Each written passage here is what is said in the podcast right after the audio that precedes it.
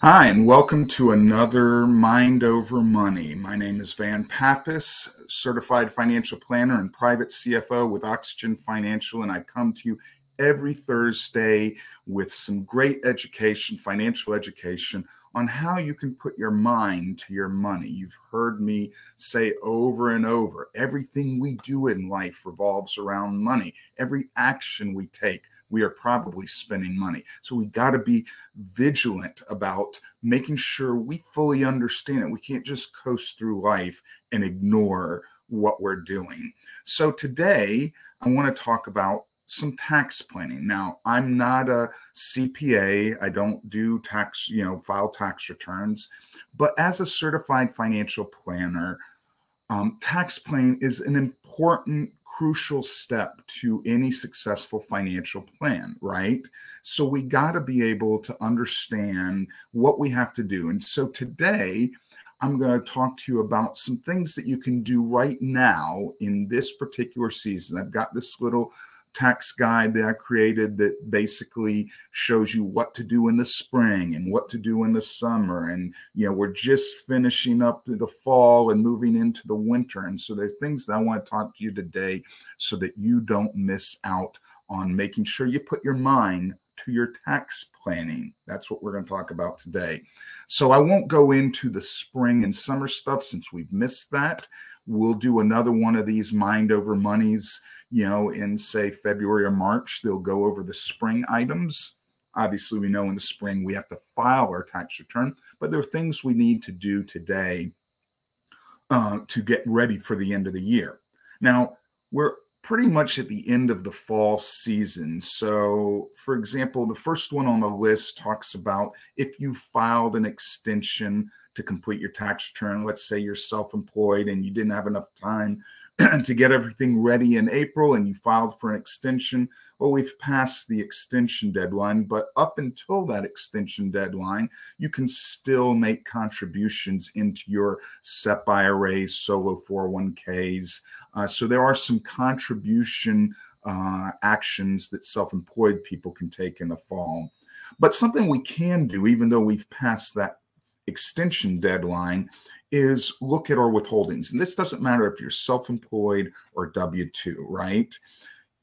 You get um, withholdings taken out of your paycheck for taxes, you know, FICA and all the rest of it. And what you want to look at is, now that we're towards the end and we only have a couple of months, should you change what your withholdings are?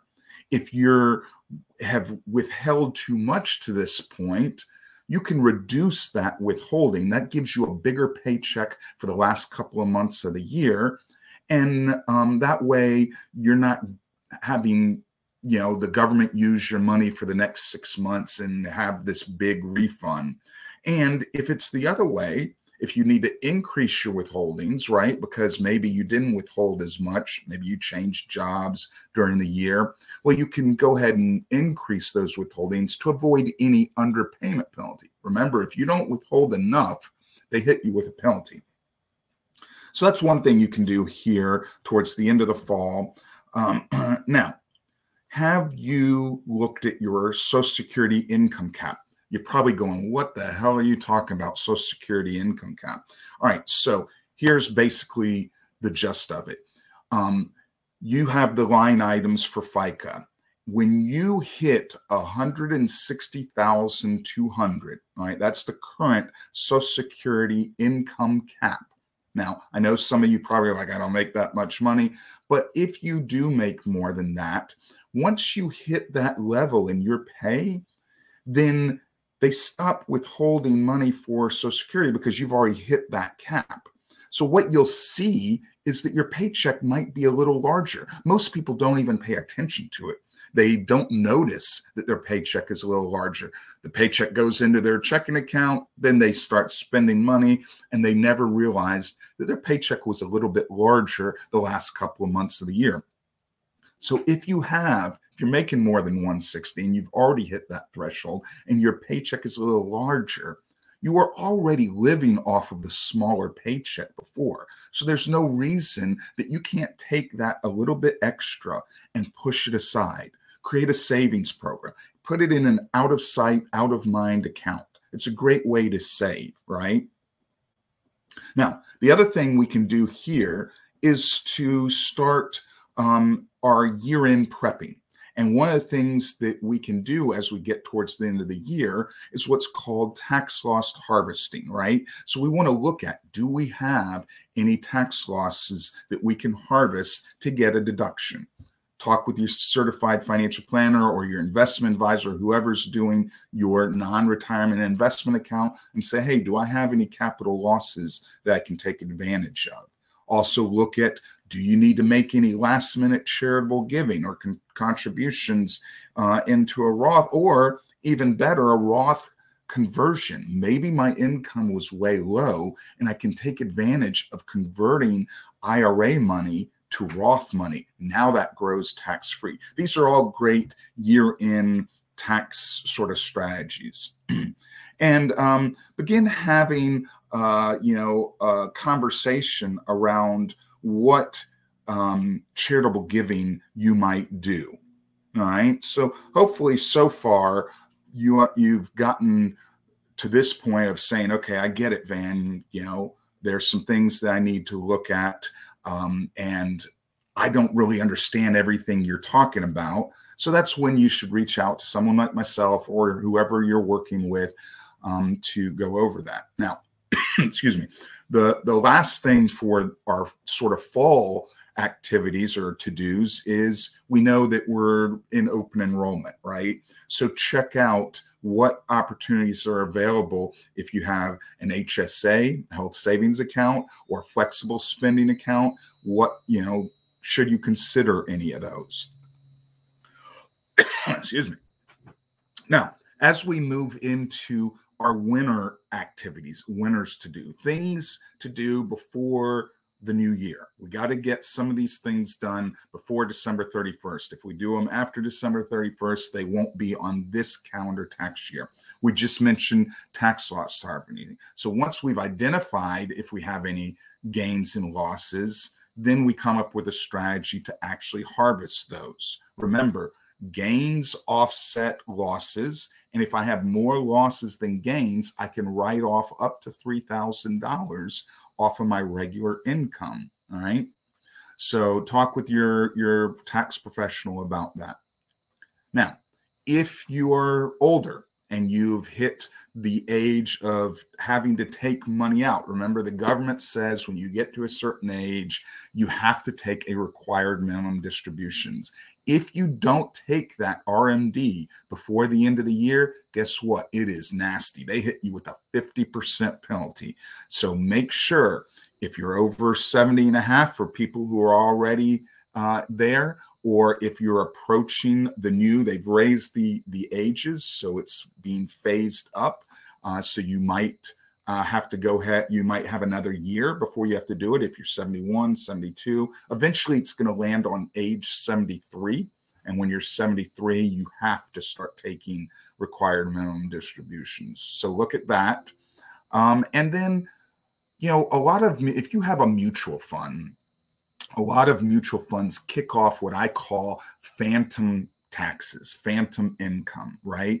Because um, they will pay capital gains distributions towards the end of the year. And so you might say, well, I didn't get anything, right? Maybe the mutual fund just reinvested all that in the mutual fund, but you still have to pay taxes on that capital gains. So that sort of goes along with the tax loss harvesting too. You might find that your mutual fund created some capital gains for you that you didn't know you were going to have. And then you need to sell something, uh, individual stock that has a capital loss to offset that. Um, also, something we need to complete before the end of the year is making those charitable gifts, right? If you are of charitable mind or you give money to your to your church um, or whatever charity, uh, make sure you make those before December thirty-first. If it's after December thirty-first, it won't be on this calendar year. We mentioned Roth conversions. Again, that's something that has to be done in the calendar year. So if you're going to do a Roth conversion, which, you know, They can be very valuable for a long-term financial plan because, remember, they grow tax-free. Um, now, here's something that some people can do and some can't, and that's shifting income, all right?